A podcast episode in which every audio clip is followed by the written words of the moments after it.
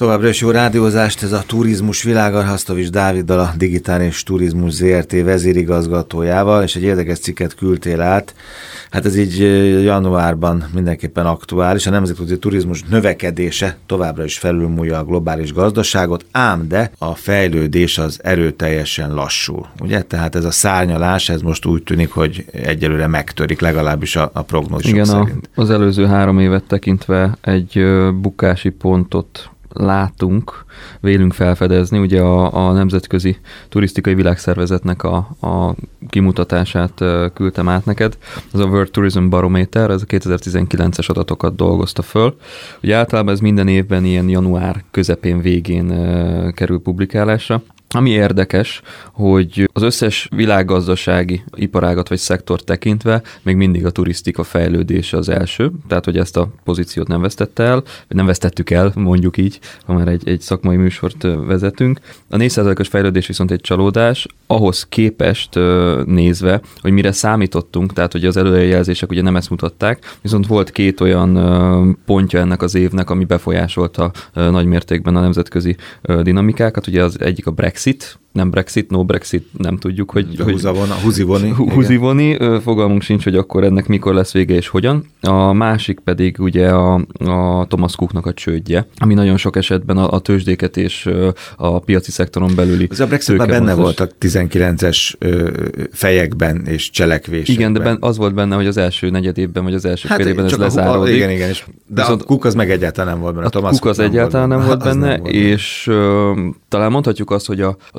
turisztika történetének a legnagyobb, úgymond Black Day eseménye. Tehát az első számú a történelemben a, a leghíresebb turisztikai szervezet. A legelső, az első számos a leghíresebb. Igen, igen. tehát hogy a, a, globálisan a number one csődöt jelentett, ami nagyon sok céget kisebb beszállított és, és befektetési alapot rántott maga után. Tehát ugye rengeteg embernek volt ebben pénze, meg nem csak ebben, hanem ugye a, a, a utazási irodák piaca alapvetően egy picit megtorpant, és az emberek bizalmat vesztettek, tehát nem tudták, vagy nem tudják szerintem még mindig az, hogy akkor ennek mi lesz a jövője, vagy merre megy ez a, ez a dinamika. 4%-os növekedést azt úgy ö, mutatták ki, hogy 1,5 milliárd ember utazott tavaly, ami szintén egy ö, olyan szám, ami pár évvel ezelőtt még ilyen elképzelhetetlennek hát másfél volna. milliárd ember utazik. Igen, másfél milliárd ember utazik, mondjuk 8 milliárd volt, tehát a, a mostani szám az nagyjából. Ebben az üzleti utazás is benne van, vagy ez csak tisztán idegen? For, ebben minden benne ebben van. minden okay. benne van. Tehát ez a, az a globális szám.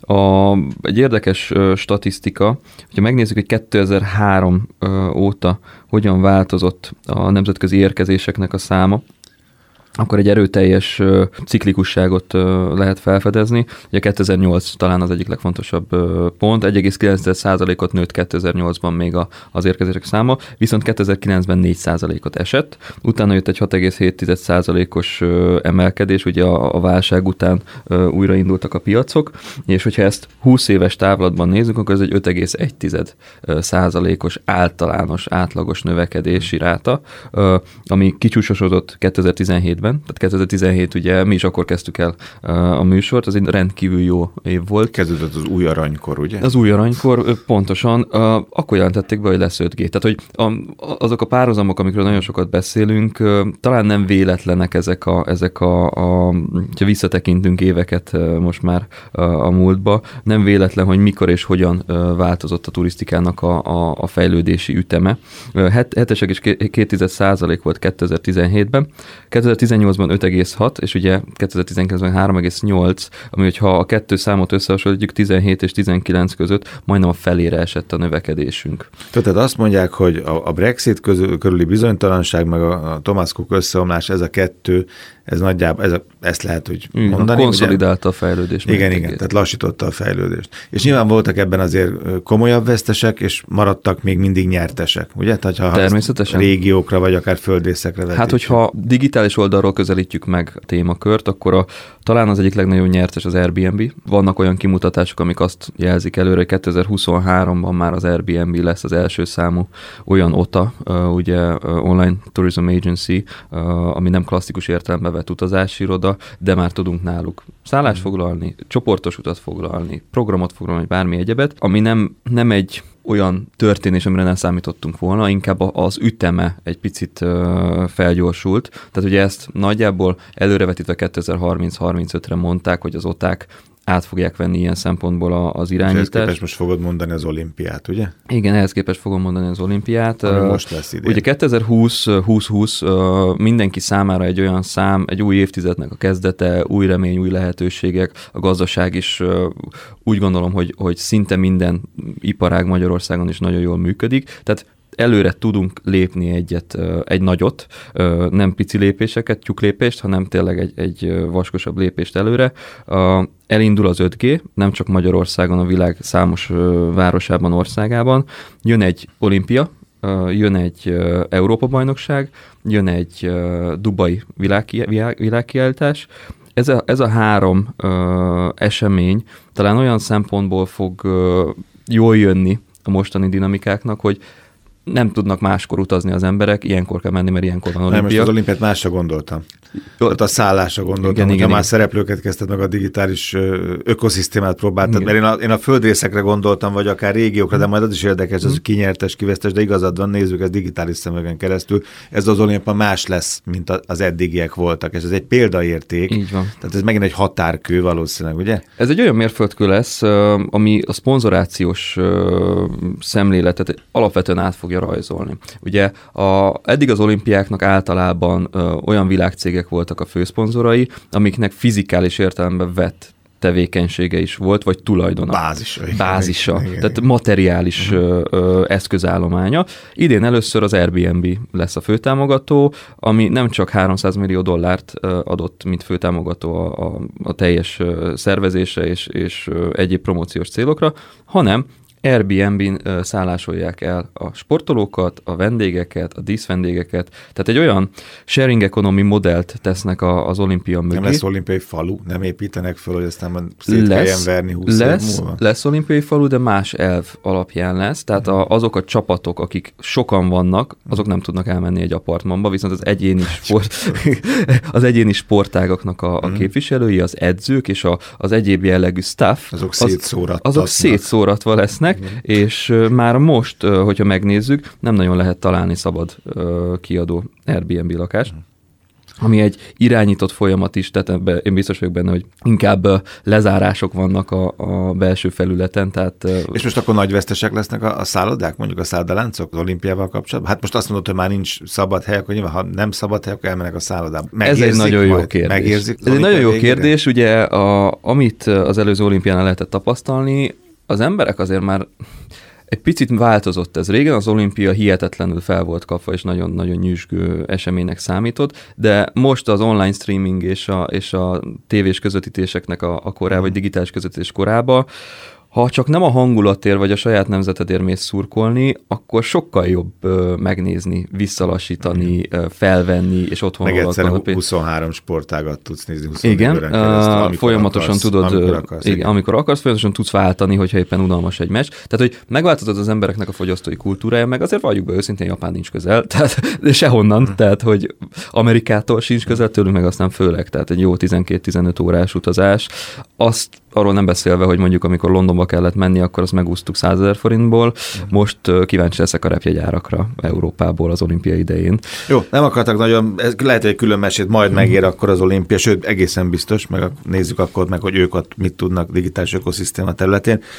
Szóval ott tartottunk, hogy ez a két esemény ez fölfele viheti majd a számokat, megviszi majd a számokat, bár érdekes dolgokat mondtál, hogy akkor olimpia és a, és a Dubai Expo, ugye, meg azt mondtad, hogy ezt megérintettük egy másik műsorban, hogy ők most be akarják rúgni az ajtót még inkább. Ők Dubai. talán már négy-öt évvel ezelőtt, mikor kihirdették azt, hogy milyen elv alapján uh, fogják felépíteni addigra a város, ugye Dubajnak ez a 14-15 éves történelme, ami nálunk egy átlagos épületnek a életének az egyötöde, mondjuk uh, egy elég érdekes kérdést vetett föl bennem is, mert én voltam két éve kint, és azt láttam, hogy félig van kész a város, de mindenhol már két évvel ezelőtt a Dubai 2020 plakátok voltak kint, hogy ide ezt építjük, oda csinálunk egy ilyen óriási képkeretet, ami, ami a várost fogja keretbe foglalni. Tehát van az, az autóbálya mellett egy óriási, több száz méter magas képkeret, ami az, hogy odaállunk, akkor olyan, mint hogy egy kép kerettel hmm. fotóznánk le a várost. És le is fotózhatod. És le is fotózhatod a, a, a várost.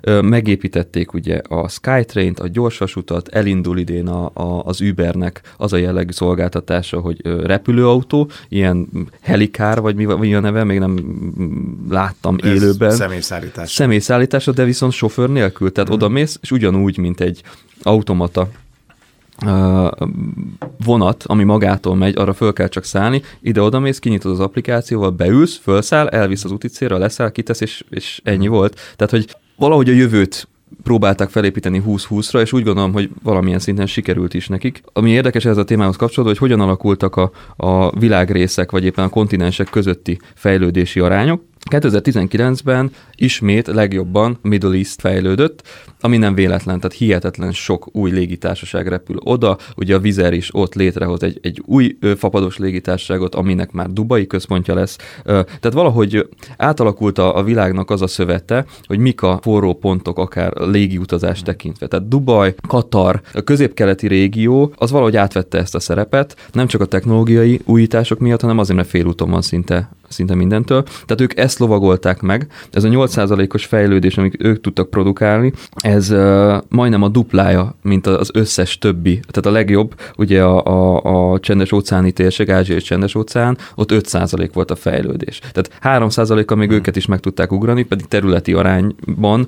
azért látjuk azt, hogy óriási különbségek vannak, és a leginkább uh, konszolidált fejlődés ugye a Amerika, tehát a Karib térség produkálta, ugye két évvel ezelőtti hurikánok uh, miatt miatt még nem regenerálódott az a térség, az emberek elvesztették a bizalmukat, nincs infrastruktúra, tehát nagyon sok olyan sziget van még, ahol nem tudták újra kiépíteni normálisan a rendszereket, és valahol középre beágyazva, ahogy minden szempontból látjuk Európát, egy nagyon konzervatív és, és fenntartható, de nem látványos fejlődés produkált Európa. Úgy, hogy 51%-ot tesz ki a globális utazások vagy érkezések számából. Tehát ez egy, ez egy kérdés az én fejemben is, hogy Európában azért egy, úgy gondolom, hogy a Nyugat-Európában egy jóléti társadalom ö, működik. Az, hogy a, a bevándorlás és a, az a geopolitikai helyzet, amit, vagy forró gócpont, ami kialakult körülöttünk, érdekes kérdéseket vet fel, hogy, hogy milyen irányba fogja tolni a, az európai turisztikát. Ugye azt látjuk, hogy Magyarország, és Magyarországon belül is Budapest azért egy hihetetlen módon fejlődő lokáció.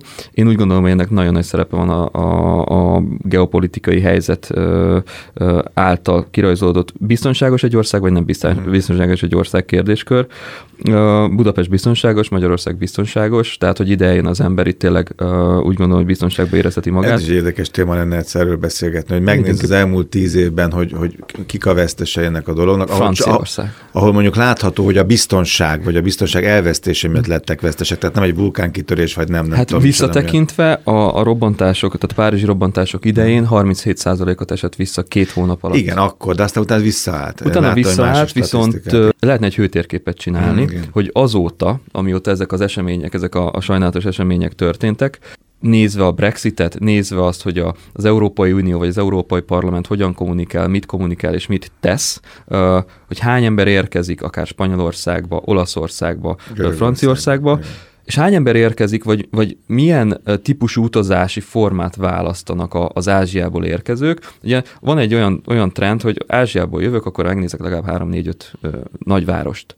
Párizs mindig benne van, és valószínűleg mindig is benne lesz, de ez egy kicsit így ilyen szürke folt, mert az emberek félnek, és tudat alatt félnek, mert azt látják, én is bekapcsolom a tévét, mit látok, hogy folyamatosan zavargások vannak Európának azon részén. És hogyha ebbe belegondolok, és majd én is szülő leszek, még nem vagyok az, akkor lehet, hogy azt fogom mondani a gyerekemnek, hogy figyelj, jó, nagyon szép város, vár két-három évet majd, amikor biztonság lesz, menj vissza. Vagy menj 500 kilométerre odébb, mert ott már lehet, hogy nem az van. De azért az is érdekes, hogy akkor csak egy dologra még visszatérve, ha már most itt is benne van a hírekben mindenféle aktualitás miatt, hogy itt volt ez a dél-koreai tragédia, ugye? Magyarországon a Dunán. Hogy ez érdekes például, ugye akkor az, én azt gondoltam újságíróként és laikusként, hogy ez most akkor a dél-koreai turizmust vissza fogja vetni, mert ha én dél-koreai lennék, hogyha eljátszok az előbb gondolatot, és azt mondom, hát itt így le lehet gyalogolni egy, egy ilyen turista hajót, akkor ez nekem nem kell. És most mindegy, hogy zavargás miatt, vagy azért, mert a, a vízi úton éppen szerintük Igen. nincs biztonság, vagy valóban nincs biztonság. Hát, és aztán talán mégsem ezt mutatják a számok, ez is izgalmas lenne megnézni. Az első időszak, ameddig a, az áldozatokat nem Igen. találták meg, és zajlott. Akkor volt egy stopot kint. Volt egy stop, Igen. de az inkább olyan jellegű stop volt, hogy sokkot kaptak az emberek. Igen. És szerintem ez egy, ez egy teljesen, teljesen természetes emberi reakció, hogy nem megyek oda, ahol igen, de a turista memóriája meddig tart? Hát, hát nagyjából most egy ilyen másfél-két hónapig tartott, hmm, tehát igen. hogy mi néztük ezeket a számokat.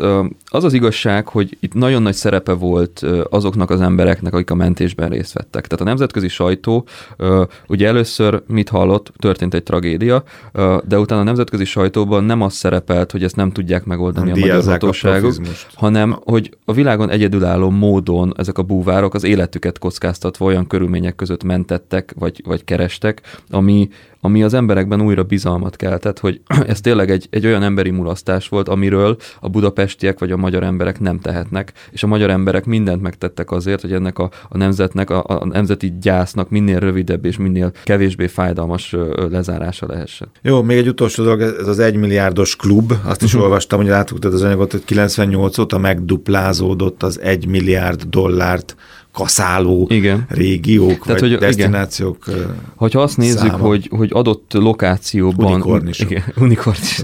Ez Marcinak tetszett. Igen. Uh, hogyha, hogyha azt nézzük, hogy az adott lokációban GDP-t termelő városok, vagy éppen régióknak a, a termelő képessége hogyan változott, az egy milliárd, ez egy arányszám, tehát 98 óta, inflációt is azért bele kell vennünk, de duplázódott az a, a világon. Kész, a világon az a készpénz termelő, vagy akár, oké, okay, mondjuk úgy inkább, hogy a GDP hozzájárulás arányában duplázódott az a az a teljesítmény, amit annó el sem tudunk volna képzelni. Tehát ugye elég régóta működik jól az idegenforgalom, meg ugye az emberek nagyon-nagyon régóta utaznak, viszont a, a digitális technológiák elterjedésével, az online piaszterek elterjedésével, egy helyen történő vásárlási lehetőséggel, a spending power, tehát az a, az a jellegű költési ráta, amit turistaként mi folytatunk, az tényleg megduplázódott, és ez valószínűleg nem csak megduplázódni fog idővel, hanem hihetetlen mértékben fog nőni, mert előre el fogjuk költeni azokat a pénzeinket, sokkal olcsóbb a repjegy, sokkal olcsóbb a szállás, viszont amit ott költünk, mm. az már egy teljesen másik kérdés. Tehát Budapesten is,